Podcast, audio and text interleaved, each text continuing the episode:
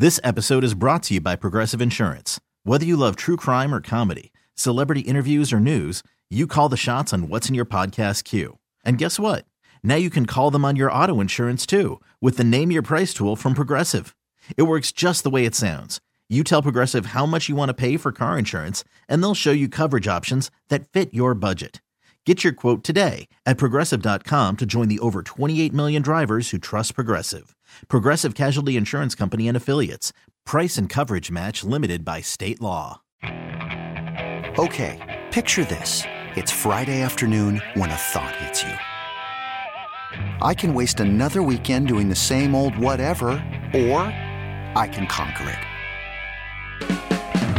I can hop into my all new Hyundai Santa Fe and hit the road. Any road. The steeper, the better. Because my all new Santa Fe is available with HTRAC, all wheel drive, so I can hit the trail without a worry in the world. Heck, with three rows and best in class rear cargo space, I can pack the whole family in with all our gear. We've got available dual wireless charging for our phones, so we'll never lose touch with civilization, and we won't lose touch with the primordial power of Mother Earth. So, which is it? Waste the weekend or do something a little more epic? And conquer it in the all new Hyundai Santa Fe. Visit HyundaiUSA.com or call 562 for more details. Hyundai, there's joy in every journey. Our buddy Ed Kracz, who is the uh, Eagles maven for Sports Illustrated, joins us first. Uh, Ed, before anything else, how are you getting through this? Your family, everyone healthy? Everybody doing okay? Uh, yeah, Ricky, everybody's uh, hanging in there. You know, there's six of us here, uh, kind of quarantined at my home. So, uh, you know, it, it, the walls close in every now and then. They get a little, little closer uh, on some days, but uh, we're getting through fine. We're healthy, and that's the important thing. That is the most important thing, and obviously, I think uh, you know I, you would echo my my my thoughts and sentiments uh, that of how proud we are of all the first responders and everyone out there on the front lines that are doing their best to get us through this. Well, you know, I throw out a shout out to my wife who is on the front lines. She works in the healthcare field, and uh, you know, she's out there every day uh, treating patients. So, uh, you know, it, it, a little bit scary, you know, mm-hmm. for her, but there are certain steps that she needs to take, you know, when she comes home and um, has to kind of disinfect, so to speak. But uh, but she's out there and she's working, you know, as many hours as she used to, if not more. So. Well, uh, a big know, salute, a big salute to Mrs. Yeah. Kracz. Then, absolutely, yeah. Thank and, you. and and to all those uh, that just like her are putting their own health and safety on the line each and every day.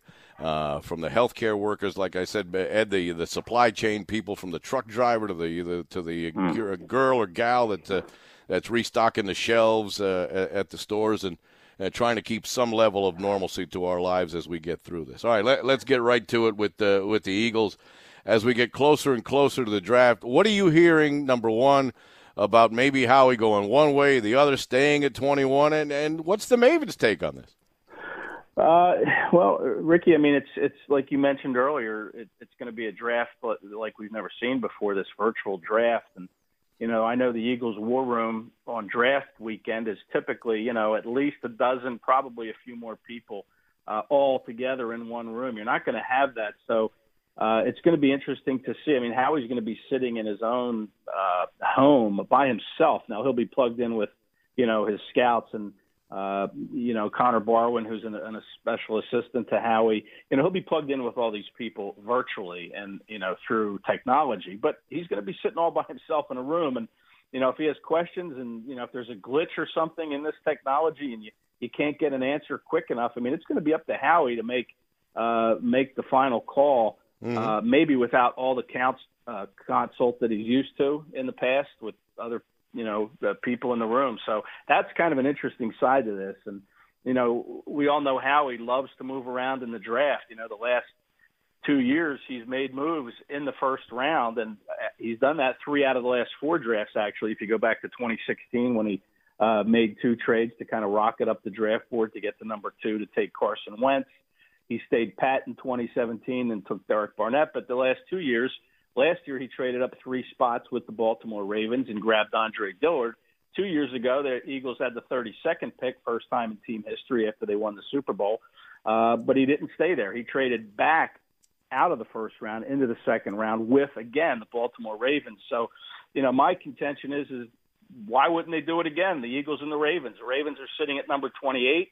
The Eagles are sitting at number 21. I know they really like Justin Jefferson, but what happens if Justin Jefferson is not available to them at 21? Uh, could the Eagles trade back with the Ravens at 28? I think it's a very distinct possibility they do that. I know the Ravens are looking for linebacking help. So if you're with Baltimore, you look at that and you think, well, you know what? Why not go up to number 21 and have our pick of the three best linebackers in this draft? Kenneth Murray, Patrick Queen, Zack uh, Baun from Wisconsin. All three of those probably still there at 21. Why not go up and get one? And the Eagles slide back. Baltimore has two second round picks, two third round picks. The Eagles could pick up one of those uh, and have a little more ammunition for later in the draft, and they're still in the first round. I don't see them trading up, Ricky. I just don't.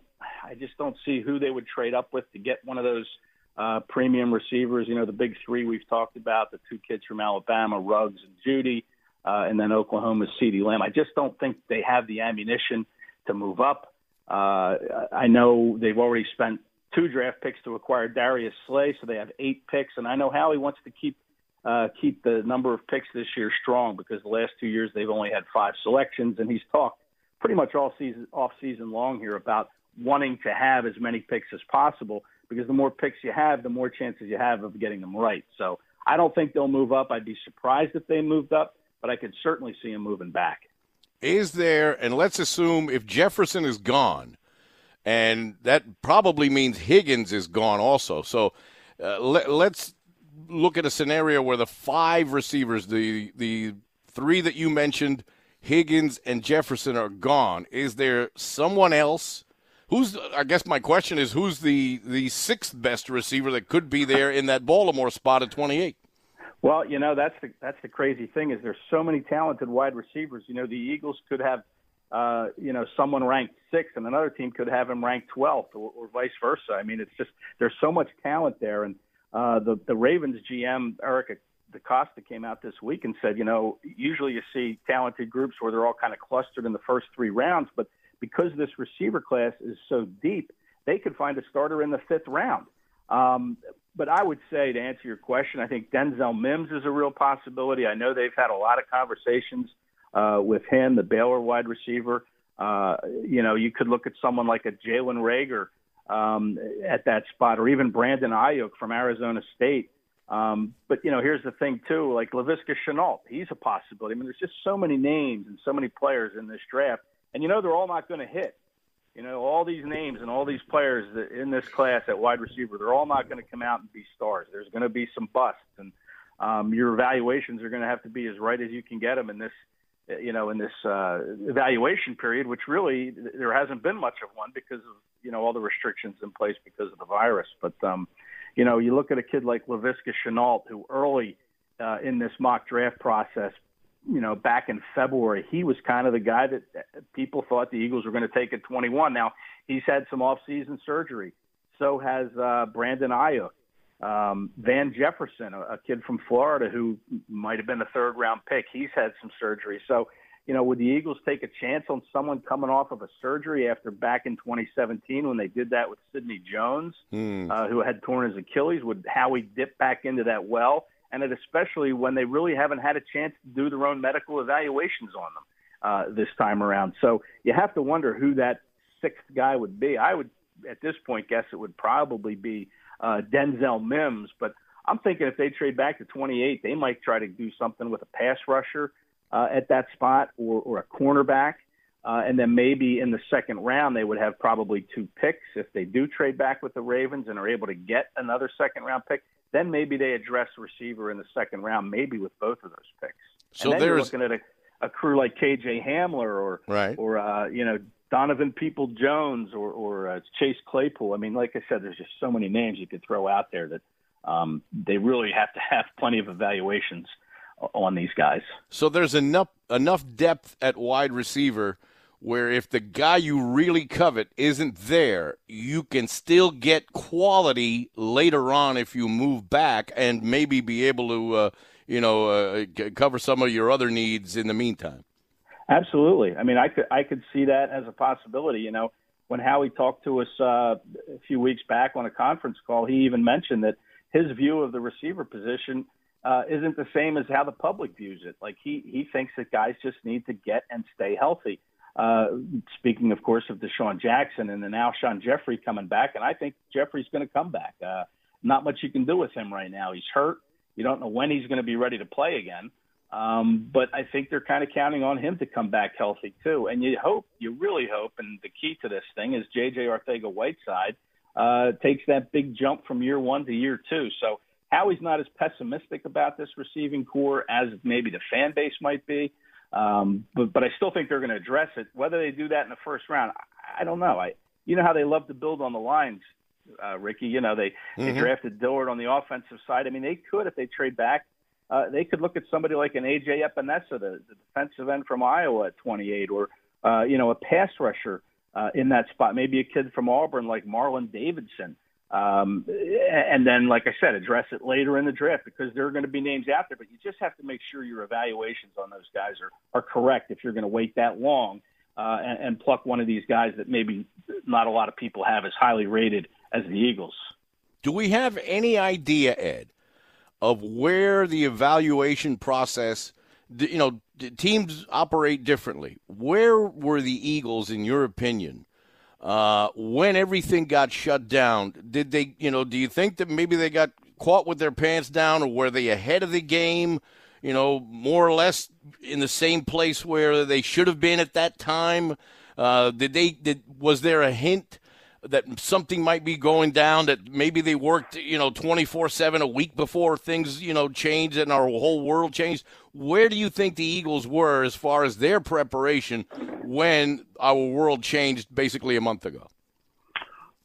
Yeah, I don't. I don't think they were necessarily ahead of the game at that point. I, they probably were just kind of proceeding, maybe knowing in the back of their mind that something could happen. I don't know if they predicted that it would be this kind of severe. Mm-hmm. Um, but I think they they had taken all the kind of the steps that they had taken in previous years. They had Senior uh, Bowl, all, everything was covered. Mm-hmm. Yeah, yes, sir. Everything was. I think everybody was at the uh, those events. Um, they had, I think, seven uh, top 30 visits. You know, that you can bring in 30 prospects uh, in this evaluation period. They had brought in seven of them at that point. So uh, before everything got shut down, but you know, you can still have these FaceTime uh, conversations. I think you could have an hour of a FaceTime conversation with a prospect to kind of get to know them. So um, you know, all teams are doing that, but I think the Eagles are probably about where they would normally be um, before things got shut down. Maybe they were a little ahead of the game. I mean, seven seems like a pretty high number of pre-draft visits to have in before everything kind of got buckled down. When was that? Maybe in March, uh, you know, March 10th, 11th, somewhere in right. that time frame. Uh, so I think you know having seven in at that point for a draft that wouldn't take place for another six, seven weeks is is pretty good. I think. I think that might have been a, a pretty high number. Um, but uh, yeah, I think I think you know they're they're probably right where they need to be, and no other team has any other advantages. All teams are in the same boat with this, and you know the Eagles are right there with every other team. I'm making Ed Kracz the guy that makes the pick, assuming you don't move up or down. Okay, you're at mm-hmm. 21. The Eagles are on the clock. You're making the pick. You, we don't know uh, right now. Okay, you're the guy. Uh, and let's say that Higgins and Jefferson, let's assume Higgins and Jefferson are still there. We're at 21. Who are you taking? Well, I, I think they would take Justin Jefferson in that case. Um, mm. I haven't heard a whole lot of uh, a whole lot of anything about Higgins in, in their evaluation process, but I've talked to enough people to know they really like Justin Jefferson um, enough that they would probably make him that pick at 21. But you know, and that's who I'll go with, Ricky. But let's just look at this scenario. The Minnesota Vikings are sitting right behind the Eagles at number 22. They need a wide receiver because they traded away Stefon Diggs to the Bills. Mm-hmm. So the Vikings beat the Eagles up the draft board in 2017 when they got ahead of them by two picks and drafted Dalvin Cook, a player the Eagles would have taken at 43 in 2017. But the Vikings went up, got him, and the Eagles maybe caught a little flat-footed, ended up taking Sidney Jones two picks later. So you have to look at the Vikings as a real player in this draft 22 right now, and uh, you know they could trade up ahead of the Eagles and they could grab Justin Jefferson. So they're they're another factor that's going to be heard from in this draft. I threw these questions out at the audience tonight. I will throw them out to you. Number one, when the all clear, you know, is declared, okay, Do you think that fans' behavior in the stadium? You are you? I doubt you're going to have the high fiving, the hugging with fans.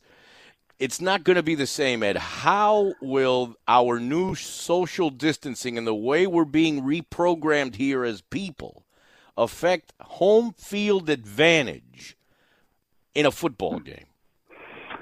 See, I think sports are such an emotional part uh, you know, when you're sitting in that stadium, uh, and it's been a while since I've I've been a fan, but you know, when you watch other fans, it's just such an, an emotional experience. So when you see Carson Wentz throw a, a touchdown pass like he did to Greg Ward to beat the Redskins last year, right, uh, and win that game, I I still think fans are going to get up, and I think they're going to act like they would in an emotional moment. I think they're the the this virus and everything, if it's safe, if everybody has been vaccinated or or the all clear has been given, whatever it is I think you're still going to see fans get excited. I think you. I don't think you're going to see them sit on their hands or or just clap like you're you know you're at the theater.